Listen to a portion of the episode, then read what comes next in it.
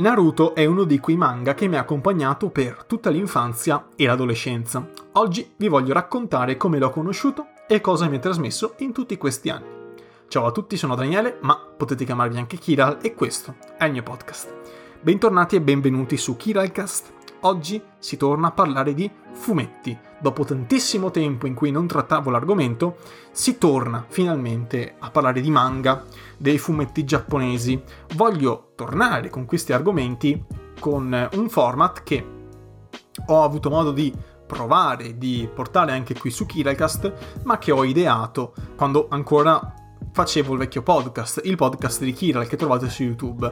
Per l'appunto in questo particolare tipo di episodi vi racconterò come sono entrato in contatto con un videogioco, con un fumetto, con un film, con una serie tv o qualunque altra cosa e che cosa mi ha dato in tutti questi anni. Vi racconterò eventuali drop dell'opera, eventuali molli che magari per un determinato periodo non ho più letto questo fumetto, questo videogioco o qualunque altra cosa, per quale motivo, perché l'ho ripreso e bla bla bla. Insomma, è un modo, secondo me, ottimo per un podcast di mh, mm, raccontarvi cosa penso di un determinato fumetto, di, una, di, un determinato videogioco o qualunque altra cosa, perché per l'appunto è un racconto. Io in questo momento sono nella vostra testa grazie alle vostre cuffie e quindi mi sembra carino creare qualcosa di un po' più intimo rispetto a una recensione che chiaramente ci saranno, continueranno ad esserci delle, le recensioni come quella di Final Fantasy VII, però appunto mi, mi piaceva l'idea di eh, farvi questo racconto.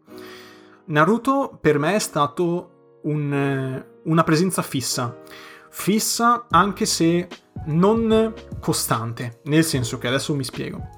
Questo fumetto è stato pubblicato dal 1999 al 2014. Io l'ho conosciuto con il cartone animato, con l'anime, che andava in onda su Italia 1. Io mi ricordo la, la prima TV. Io nel 2002 nella prima TV, anzi nel 2006, nella prima TV italiana, io andavo, credo, alle medie, forse l'ultimo anno dell'elementare, adesso non voglio qui mettermi a fare i conti, però ero molto piccolo, eh, intorno ai 10 anni, un po' meno anche. Io mi ricordo perfettamente quando è andata in onda la, la, prima serie, quando l'ho conosciuto, e io mi ricordo perfettamente che all'epoca seguivo Dragon Ball. Dragon Ball, per chi non mi conoscesse, è quel classico fumetto che cito sempre, ne parlo sempre sul vecchio blog, figuriamoci, sul vecchio podcast ancora di più. Dragon Ball per me è l'alfa e l'omega del fumetto giapponese, ovviamente sto esagerando, però neanche così tanto. Quindi per me il punto di riferimento è sempre stato quello. Ah, tra parentesi, se sentite eh, dei rumori di sottofondo è pioggia, perché sta piovendo, piovendo anche abbastanza forte, a intermittenza, quindi se sentite appunto picchietti, fulmini, lampi, non vi preoccupate, non c'è la terza guerra mondiale, ma piove. Quindi tenterò di fare il possibile per toglierli, però insomma eh, si fa quel che si può.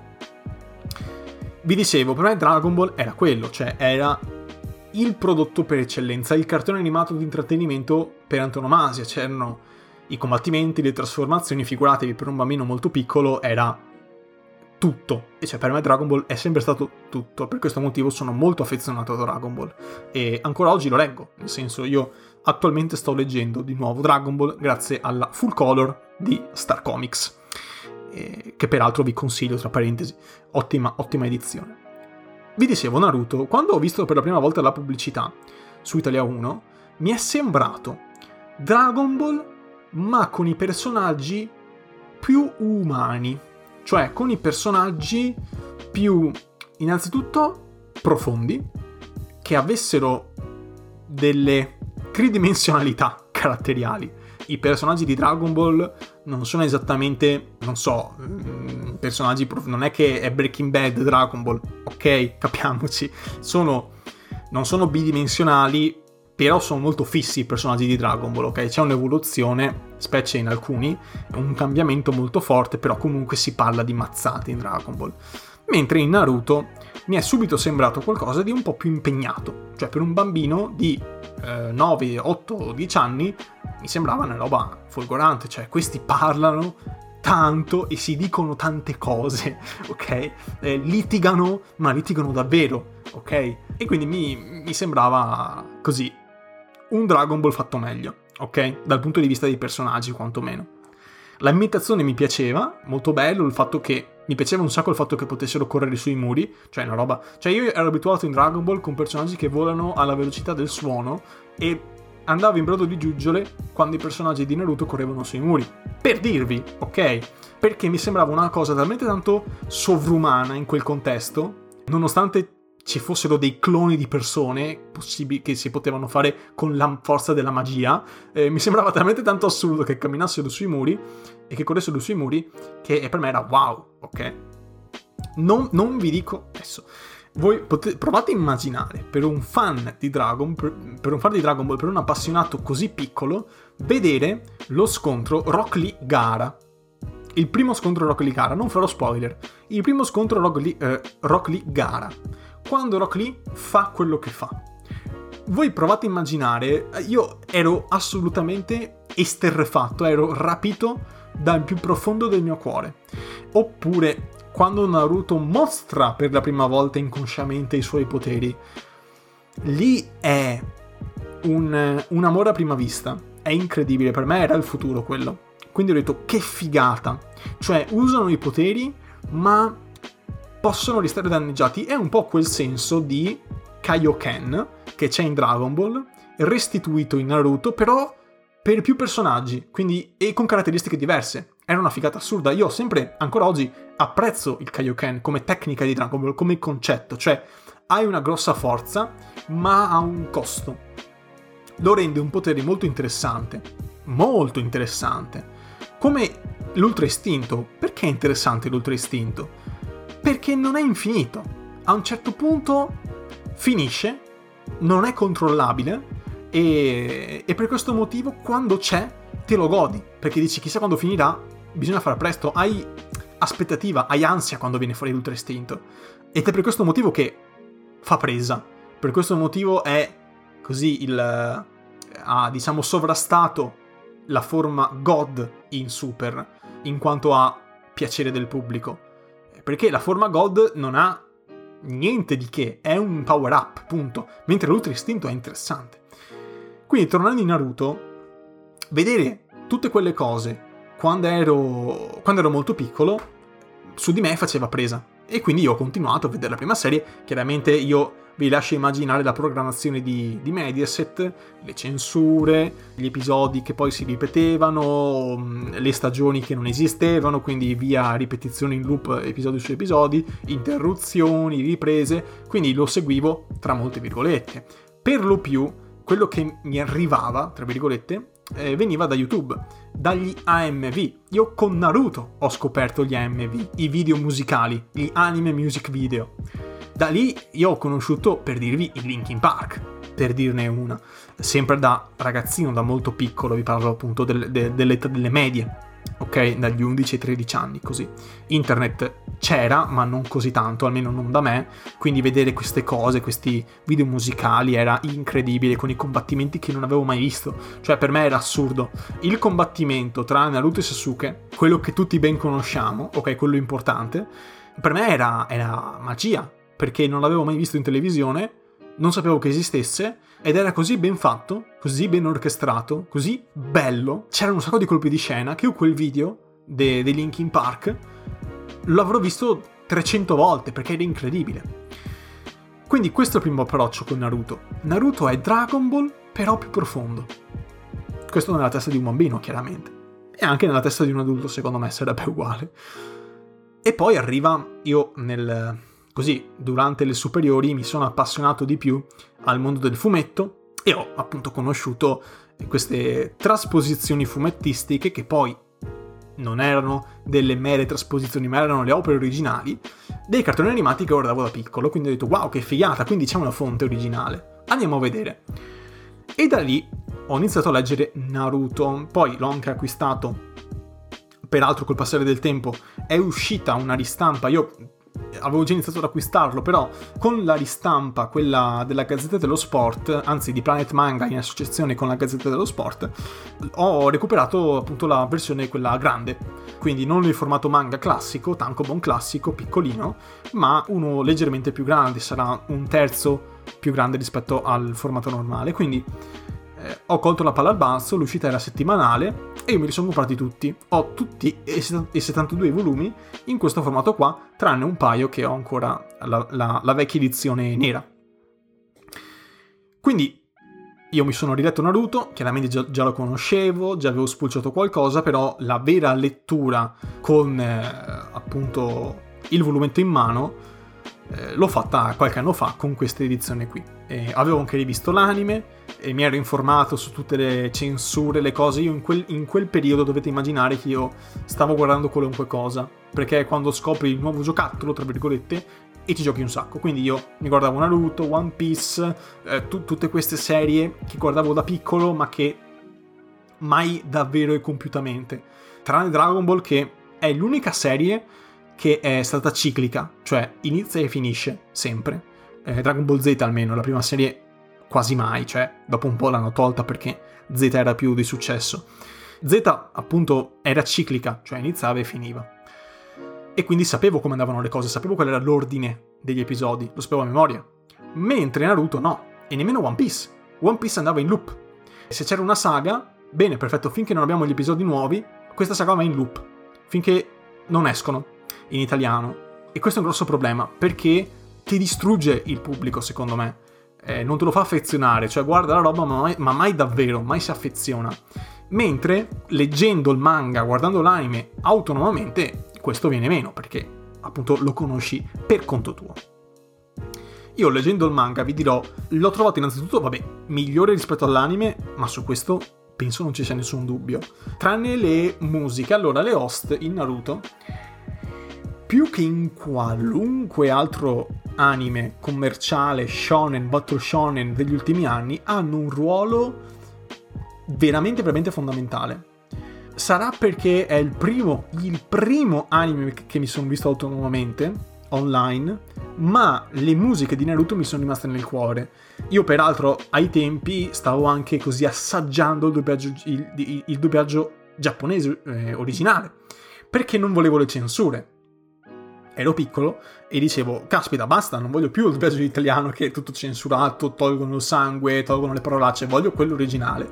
E quindi mi stavo guardando il doppiaggio giapponese con le sigle giapponesi fantastiche, anche quelle in italiano sono fantastiche, però quelle giapponesi sono di più. E quindi mi piaceva ascoltarle, quindi quelle in italiano le conosco a memoria, quelle di Giorgio Vanni. E in più, oltre a questo, mi appassionavo anche alle host cioè me l'ascoltavo anche da solo, per, per, così, mm, per diletto, non nell'ambito del, dell'anime, perché erano molto fighe.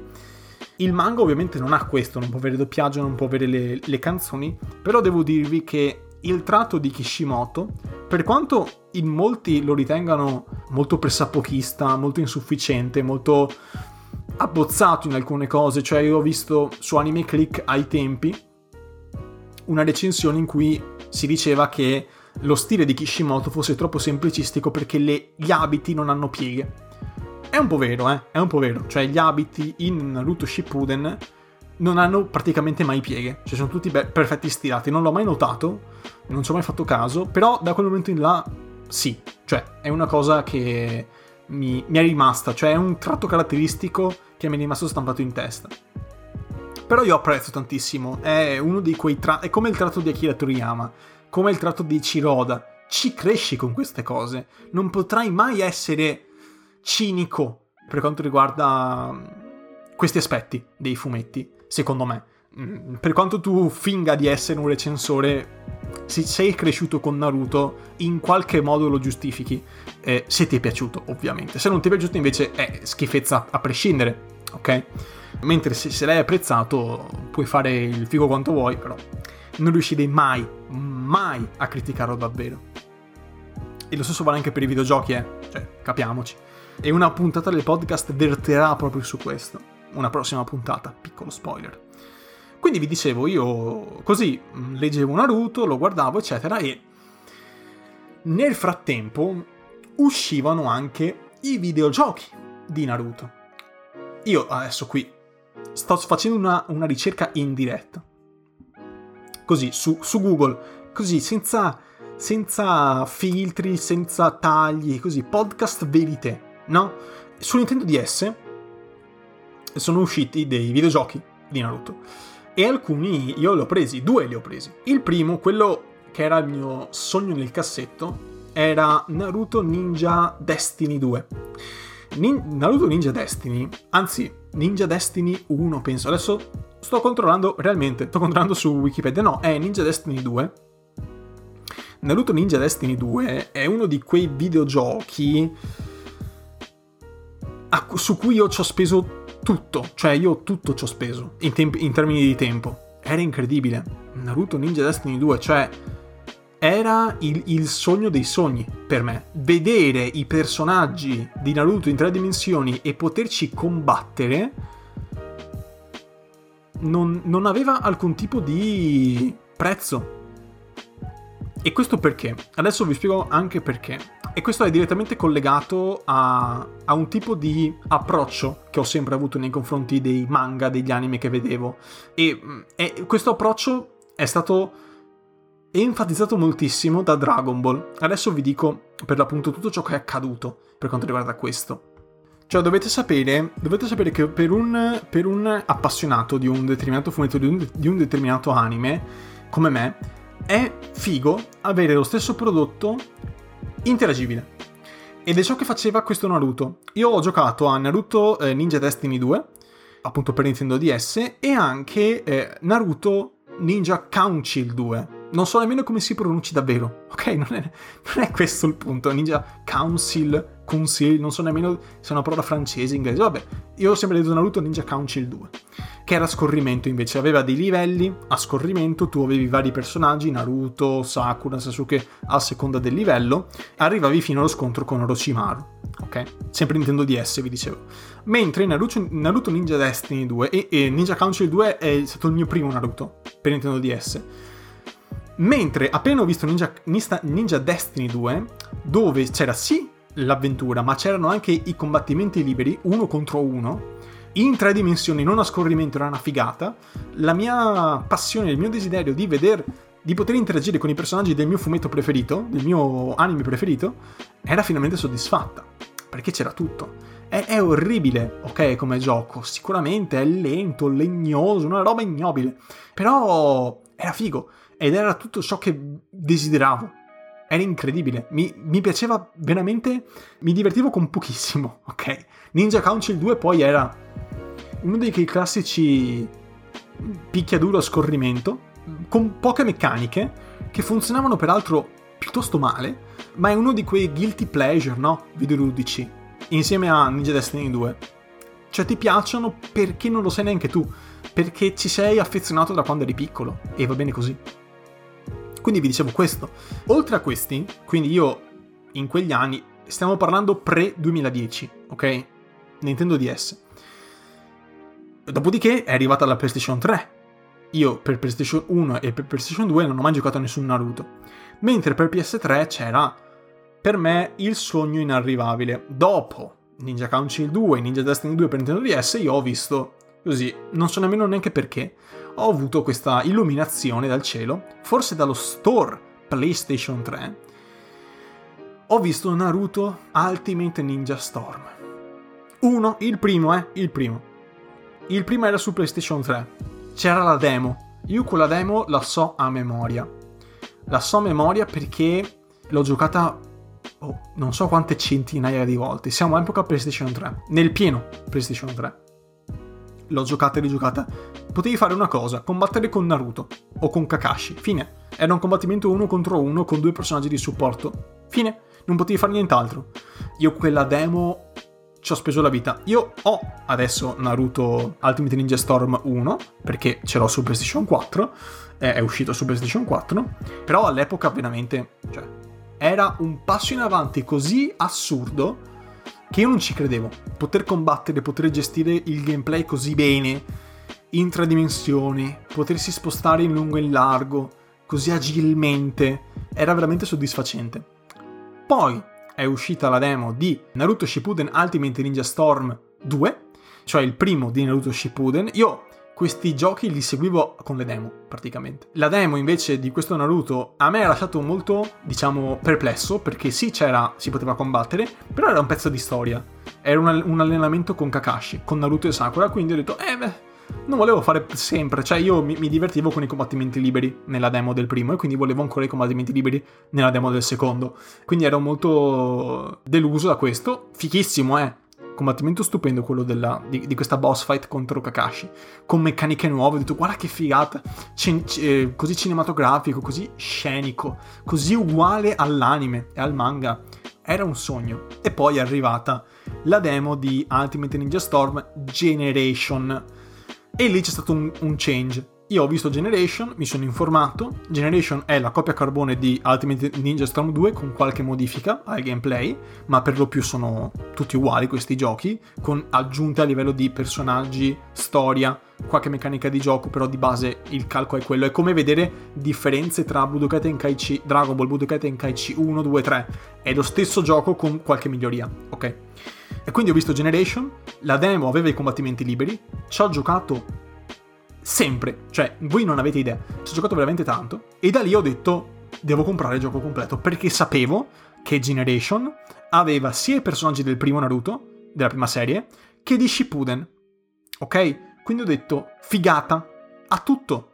Non è l'uno con solo i primi, né il 2 solo con Shippuden, ma è Generation con entrambi, con la storia di entrambi peraltro, non in cutscene con CG, ma con animazioni, quindi c'era anche un po' di anime dentro, perché chiaramente per farci star tutto hanno dovuto, ta- hanno dovuto tagliare i costi di produzione, fare delle animazioni disegnate costa meno rispetto a farle in CG, immagino.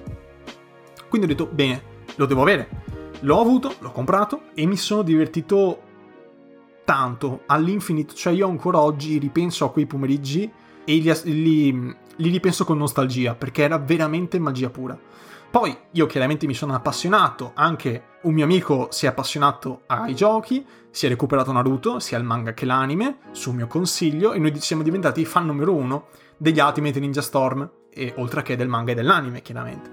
E quindi all'uscita di Ultimate Ninja Storm 3 ce lo siamo presi entrambi e abbiamo iniziato a giocare. Online, offline, appunto si poteva giocare anche insieme in, in locale e lì è stato il gioco che, a cui abbiamo giocato di più, penso, insieme, in assoluto, è stato fenomenale.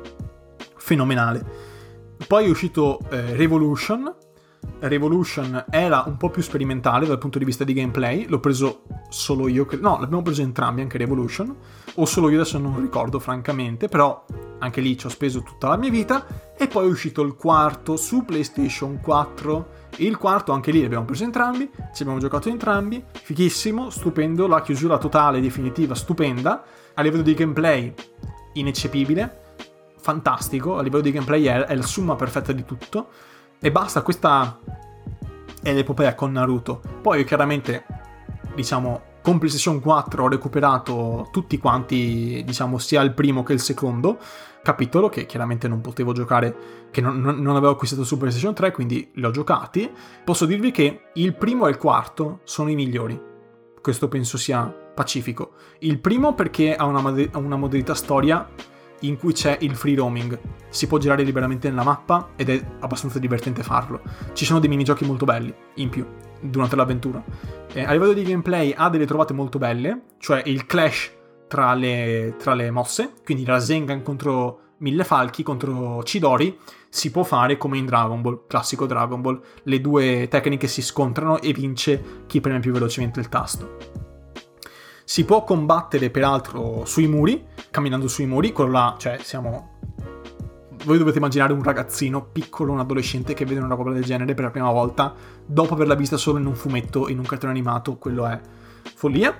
E torna questo elemento su Ultimate Ninja Storm 4. In più ci sono le sostituzioni che nel primo Ultimate Ninja Storm, cioè le, le sostituzioni servono per schivare i colpi, ok? I colpi fisici. Le sostituzioni sono contate, sono quattro in tutto in, nell'ultimo Ultimate Ninja Storm. E, e, poi si ricaricano col tempo durante la partita. Mentre nel primo non c'è, sono infinite e devi avere il tempismo giusto, che è un po' a caso. Quindi quello è un elemento interessante. Consumano chakra e non barra sostituzione, ma sono un po' casuali, cioè bisogna avere un po' di culo.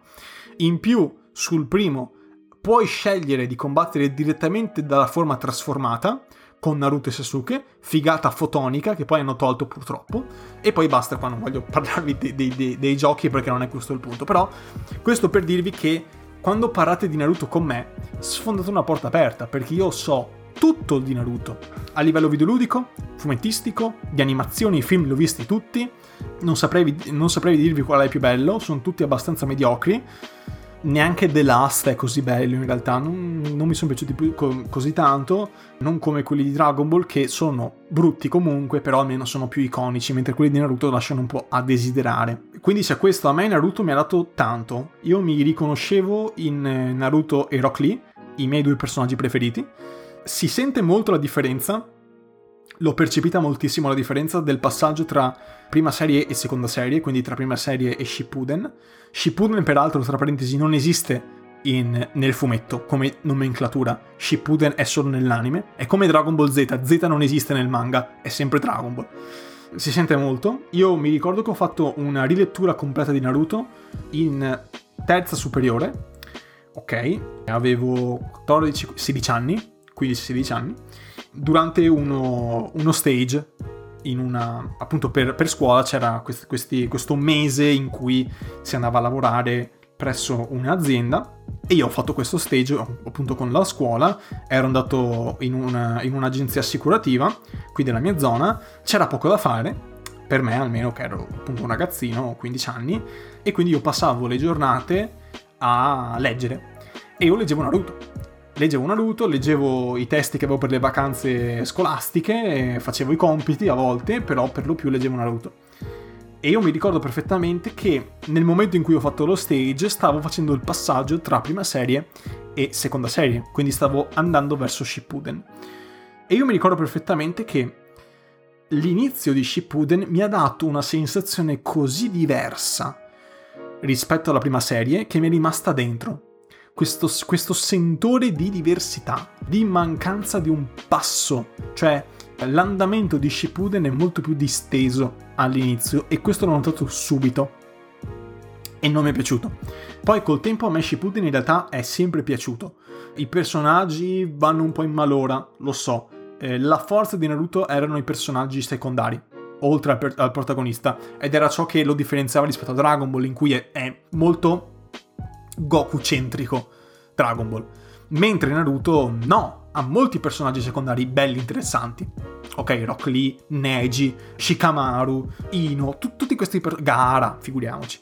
Tutti questi personaggi sono molto belli nella prima serie, ti restano dentro e hanno molto spazio. Al contrario di Dragon Ball, in cui magari hanno meno spazio, sono comunque iconici, sono comunque ben fatti, però alla fine tutto torna a Goku. In Naruto no. E quindi vedere che l- la seconda serie diventa una storia tra Naruto e Sasuke, l'inseguimento di Naruto verso Sasuke, i personaggi secondari vengono un po' dimenticati, mi ha dispiaciuto, mi è dispiaciuto, ma è una scelta, è una scelta autoriale. Cioè si è scelto di dare più spazio al protagonista e al, co- e al coprotagonista, all'antagonista diciamo, all'amico nemico.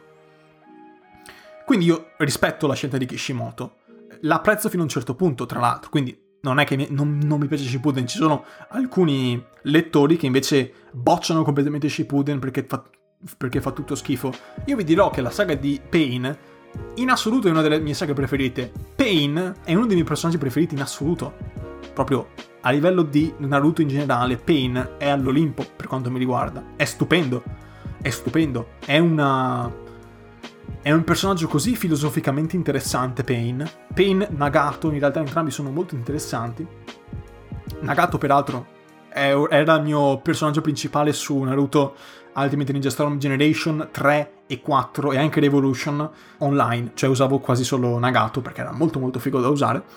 Quindi sono molto legato a questi personaggi e io francamente non riesco a immaginare Naruto senza Pain. Quindi certo, Shippuden mi è piaciuto, ho, delle riserve, il finale non mi è piaciuto, io qui in mano ho il primo volume e, e l'ultimo, e forse li sentite anche. E si, si, nota, cioè c'è una stanchezza generale alla fine, una confusione nei combattimenti, sto sfogliando le pagine, forse le sentite anche, che mi hanno fatto dire vabbè è finito, ok bella lì, cioè non vorrei altro Naruto così, piuttosto niente.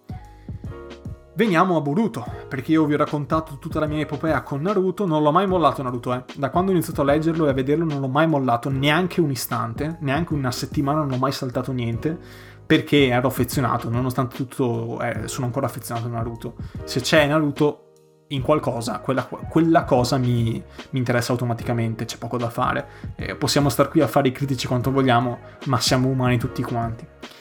Per questo motivo io leggo Boruto, sto seguendo Boruto, sono un po' indietro perché ultimamente non, non ho avuto molto tempo per leggere nulla in realtà, però comunque sto seguendo Boruto, compro i volumi, leggo il manga su, su Manga Plus e niente, è un po' lo stesso rapporto che c'è con Dragon Ball Super.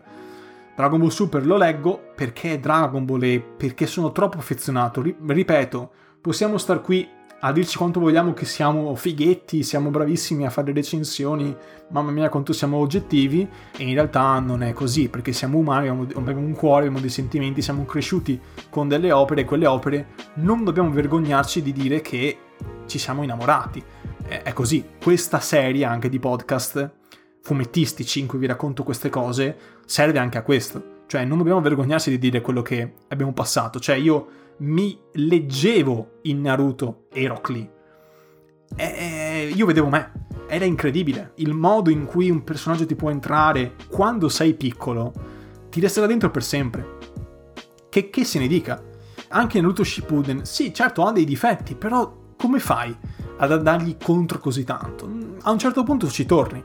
Ci torni perché sono, è, è quell'atmosfera che vuoi è quel villaggio, eh, sono quei personaggi che ti sono rimasti nel cuore. Non potrei mai odiarli, a tal punto da abbandonarli, secondo me, per come sono fatto io almeno.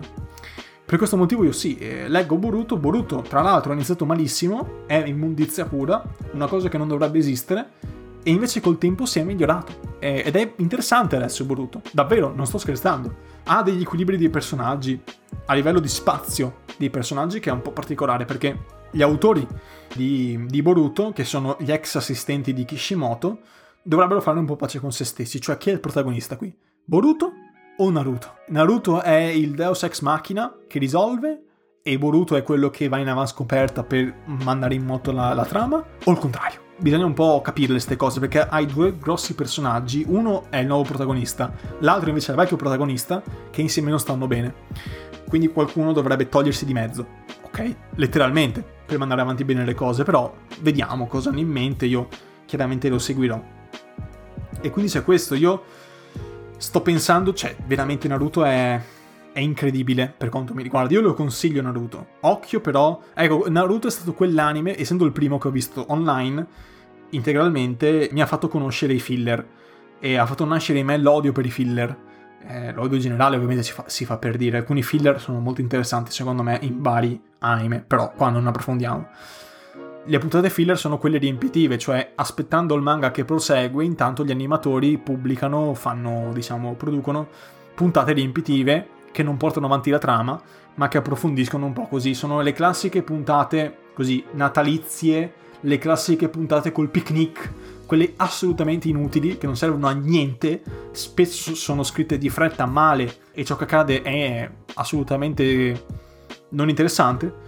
E quindi io da là ho iniziato a dire, oh però aspetta i filler bisogna saltarli e quindi ho, ho avuto, diciamo c'è questa, questo lato di me che per quanto riguarda Naruto, One Piece, Dragon Ball, Dragon Ball, episodio filler di Dragon Ball che sicuramente tutti quanti conoscerete, è quello con Goku e Piccolo che guidano quello è un filler, ok? Non serve a niente, vuole essere divertente, non è divertente, ma è molto caratteristico. Quindi questo è un po' ciò che volevo dirvi su Naruto. Leggetelo Naruto, non vi ho fatto spoiler qui, perché chiaramente vuole essere una puntata così omnicomprensiva, cioè un po' per tutti questo episodio, e anche i prossimi saranno così, per i prossimi fumetti di cui voglio parlarvi. Naruto per me rappresenta un, un fumetto indispensabile per me, proprio per la mia vita, io non sarei così senza Naruto, nel bene e nel male. Non sarei così senza Dragon Ball, non sarei così senza One Piece, non sarei così senza Berserk. Con queste puntate voglio dirvi questo, voglio raccontarvi tutto ciò. Cioè Naruto mi ha insegnato i valori, alcuni valori, eh, l'amicizia, il rispetto, l'amore, il valore dell'impegno, eh, la differenza che, tra- che c'è tra un genio un genio invece dell'impegno come poteva essere Rock Lee, che le cose in realtà sono molto complesse a livello umano, cioè un nemico poi può diventare amico, ma con un senso, tipo Gaara. Appunto questa distinzione netta tra bene e male che vedevo in Dragon Ball, in Naruto si è fatta più grigia, più sfocata. E quindi è per questo che sono molto legato a Naruto. Poi, peraltro, il suo carisma, i suoi poteri, il fatto che fosse impegnativo imparare qualcosa, mentre in Dragon Ball le cose si imparano subito, perché sono facili per Goku, tra virgolette, tipo la Kamehameha è facile per Goku, la fa subito. Per Naruto invece vedere quanto si impegnasse, quanto sudasse, quanto ci mettesse tutto se stesso per imparare anche una piccolissima tecnica, mi aveva sempre colpito anche Rock Lee per questo motivo, appunto, è uno dei miei personaggi preferiti. Quindi ci sono legato emotivamente a, a doppio spago, a doppia mandata con, con Naruto, assolutamente. Per l'appunto vedere che è stato mantenuto, peraltro, il titolo iniziale del primo volume, che è Naruto Uzumaki, questo è il titolo del primo volume, mantenuto uguale identico nell'ultimo, che è appunto Naruto Uzumaki, e mi ha, mi ha veramente colpito. Peraltro, non escludo che farò una rilettura di Naruto tra, tra qualche mese, sarà una cosa che farò di sicuro e riscoprirò que- quelle emozioni, è veramente molto particolare. Leggetelo, fatemi sapere cosa ne pensate. L'anime è carino, non così tanto in realtà, ha moltissimi filler, moltissime puntate, tranquillamente saltabili, che non aggiungono niente, tranne in un piccolissimo dettaglio che però non voglio dirvi perché altrimenti sarebbe spoiler. Però saltateli tranquillamente i filler, magari guardatevi, guardateli così se avete tempo da perdere, non sapete cosa fare, guardate un filler di Naruto, però qualità scadentissima in tutto. Su questo 0-0 difese per quanto riguarda questi filler. Comunque sia, io voglio ringraziarvi dell'ascolto sono arrivato qui nel 2020 anche grazie a Naruto. Io Naruto appunto l'ho conosciuto nel 2006, quindi vi lascio immaginare quanto tempo è passato e quanto ci sono affezionato. Fatemi sapere cosa ne pensate. Potete seguirmi sui social, Twitter e Telegram, chiocciolina Dani Prota e mi trovate, oppure sul sito mi trovate danieleprota.blogspot.com. Potete commentare, vedere le puntate, eccetera, eccetera, tutto quello che volete. Con ciò detto, grazie mille dell'ascolto e noi ci sentiamo alla prossima puntata del podcast. Alla prossima!